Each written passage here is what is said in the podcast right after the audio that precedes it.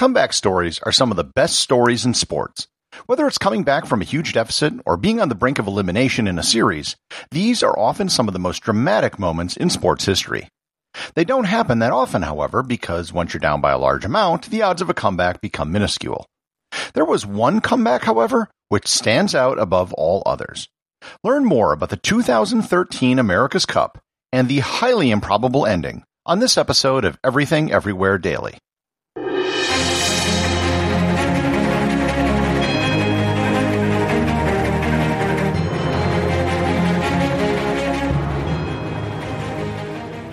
This episode is sponsored by Heaven Hill Bottled and Bond Bourbon.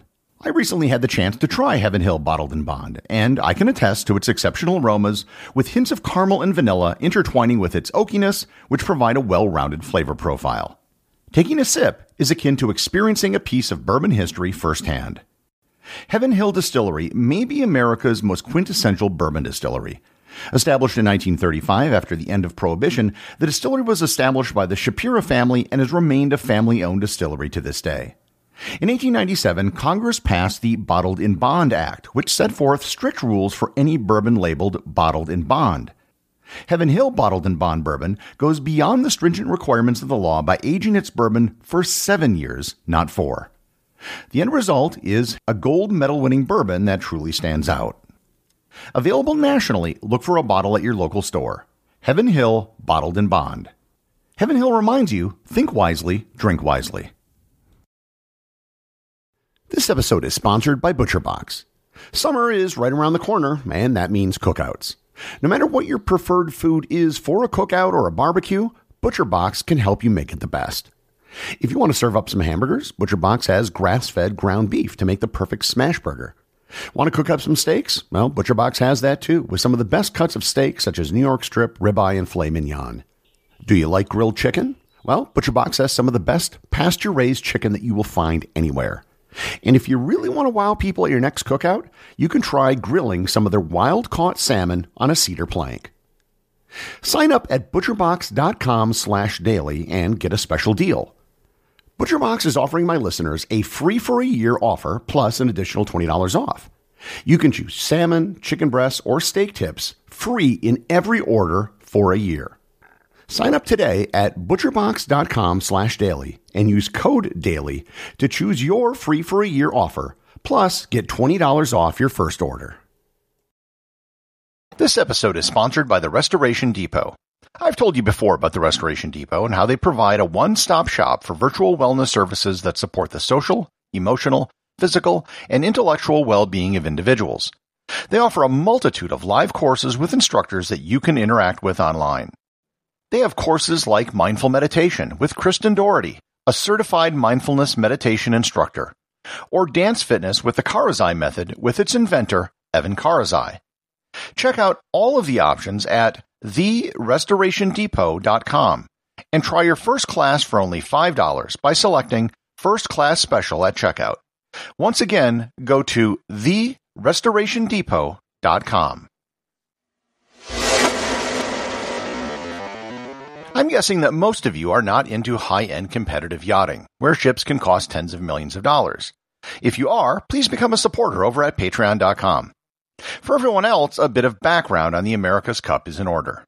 The America's Cup is the top prize in competitive sailing, and it is the oldest international competition of any sport in the world. The first competition was held in 1851. The British Royal Yacht Squadron created a competition known as the Royal Yacht Squadron 100-Pound Cup. The contest was to race around the Island of Wight in southern England. The winner of the race was a yacht called America, which was owned by a consortium of owners from the New York Yacht Club. The owners of the yacht donated the trophy they won to the New York Yacht Club for the purpose of establishing a perpetual international competition. The prize was renamed the America's Cup after the yacht which was the first winner, and the terms of the cup competition were governed under a deed of gift given to the club. The America's Cup has very odd rules compared with most sporting events. The time and place of the contest are determined by the defending champion.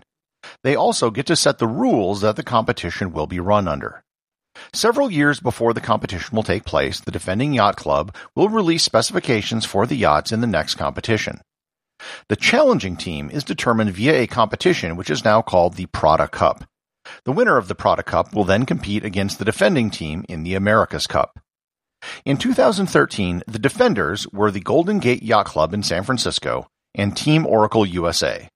As the name would suggest, the team was sponsored by Oracle and its billionaire owner Larry Ellison. Ellison was happy to throw hundreds of millions of dollars at the project to win. The yacht specifications for 2013 were called the AC-72. These were and still are the fastest class of sailing ships ever designed. They were catamarans that used a wing sail instead of a traditional sail. A wing sail is more like an airplane wing than a normal cloth sail. The ships also had a hydrofoil underneath the hulls of the catamaran. A foil would literally lift the ship out of the water once it reached high enough speeds. With a foil and a wing sail, the ships could actually go faster than the wind. Quite a bit faster, in fact. They averaged 1.8 times the wind speed. Emirates Team New Zealand set a record going 2.79 times wind speed. They hit a speed of 44.15 knots in a 15.8-knot wind. That speed equates to 81 kilometers per hour or 50 miles per hour. The series used to determine the challenger was won by Emirates Team New Zealand, making them the official challenger for the America's Cup. The 2013 America's Cup was to be determined by the first team to get to 9 points, with 1 point being earned for each win. However, there was a catch. In the 2 years prior to the competition, the Golden Gate Yacht Club held a series of races called the America's Cup World Series. During these races, the defending team Oracle was caught using bags of lead pellets in one of their catamarans, giving them extra weight, and this was against the rules. An international committee that enforced the rules gave Team Oracle a penalty. 3 members were kicked off the team, they were fined $250,000, and most importantly, they were given a 2-point penalty for the America's Cup. That meant Team Oracle would get 0 points for the first 2 races they won, in effect meaning they had to win 11 races, whereas Emirates Team New Zealand only had to win 9. They basically started the competition at a negative 2-0 disadvantage. Things did not go well for the Americans to start. The Kiwis dominated right off the bat. After 11 races, they were ahead 8 points to 1. They only needed 1 more win and the cup would be theirs. Team Oracle actually won 3 races, but their 2-point penalty meant they were still in a massive hole. They had to win the last 8 races in a row without losing a single one to keep the cup. Just to put this into perspective, of the hundreds of 7-game series which have been conducted in professional hockey, baseball, and basketball, a team has only come back from an 0-3 start 5 times. It's happened 4 times in the National Hockey League and once in Major League Baseball. It has never happened in the NBA. Even outside of those sports, globally, it's only happened a very small number of times in any sport that has had a 7-game series. Team Oracle didn't need to win 4 in a row, which is extremely rare. They had to win 8 in a row, and they couldn't lose a single one. Even if each race was a 50-50 proposition, they had only a 1 in 256 chance of pulling it off. Given the dominance of Team New Zealand, their odds were significantly worse. While the defender in the America's Cup has many advantages by determining the rules and venue, one major disadvantage is that they don't get to compete until the event itself. The challenger, however, would have had an entire series for their crew to work together and get their kinks worked out. In theory, the Oracle boat was faster. They had put an enormous amount of engineering into it. Likewise, the Oracle team was incredibly experienced. The problem was that those 2 things were not meshing. The crew was experienced at regular sailing, and the yacht wasn't a regular sailboat. Team Oracle figured out that the issue was foiling when sailing against the wind. When you sail against the wind, you can either take a more direct route, which is slower, or you can take a wider angle against the wind, which is longer, but faster. Under the ships was the before-mentioned hydrofoil. At high speeds, the ship would literally rise out of the water and ride on the foil. Going with the wind, both teams would foil, but going against the wind, only New Zealand was foiling. The American computer simulations had given them the wrong advice. Their simulations told them to take the shorter route. The computers, however, hadn't taken into consideration just how fast the ships were sailing.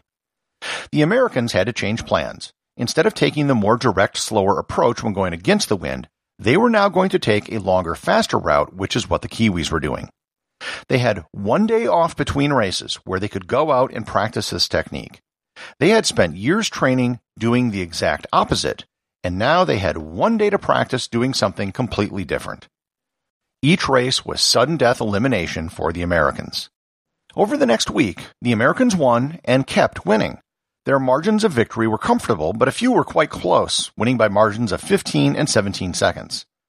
On September 25, 2013, in the 19th and final race, Team Oracle, representing the Golden Gate Yacht Club, beat Emirates Team New Zealand by 44 seconds, winning the America's Cup 9 points to 8. They did so despite starting the competition with a 2-point handicap and despite being down 8 points to 1 at one point. The 2017 America's Cup was held in Bermuda, and it was a rematch between the same two teams. This time, however, Emirates Team New Zealand won 7 points to 1, despite themselves starting with a 1-point handicap this time. Emirates Team New Zealand won again in 2021 in Auckland and will be defending once more in 2025.